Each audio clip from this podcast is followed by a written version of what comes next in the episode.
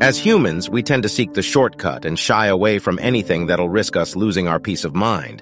So it'd make sense for many to follow and trust the mainstream media sacredly.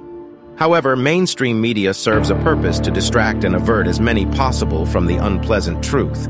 I'm sure you can think back to a time where you felt something was being pushed in the media, whether that be the latest celeb scandal, COVID, or anything which draws large amounts of attention. Maybe it was even Andrew Tate being imprisoned. I'm sure you can pick out many times you've consumed this media, yet what you need to be asking yourself is, do you then know what's going on behind the scenes? As Stoics, we must seek knowledge, and that includes educating ourselves on which sources of knowledge are trustworthy. Like Seneca once said, ignorance is the cause of fear. Fear, the emotion which the mainstream media is succeeding to cultivate at an alarming rate.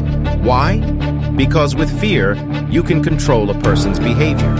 Look back to the First or Second World War and you'll become aware that the same method of control has been used throughout history, whether that's through propaganda posters or TV channels. They purposefully toy with your emotions in order for you to become influenced to either take action or forget about any hidden agendas. This serves as a reminder that you must be aware of the media you consume.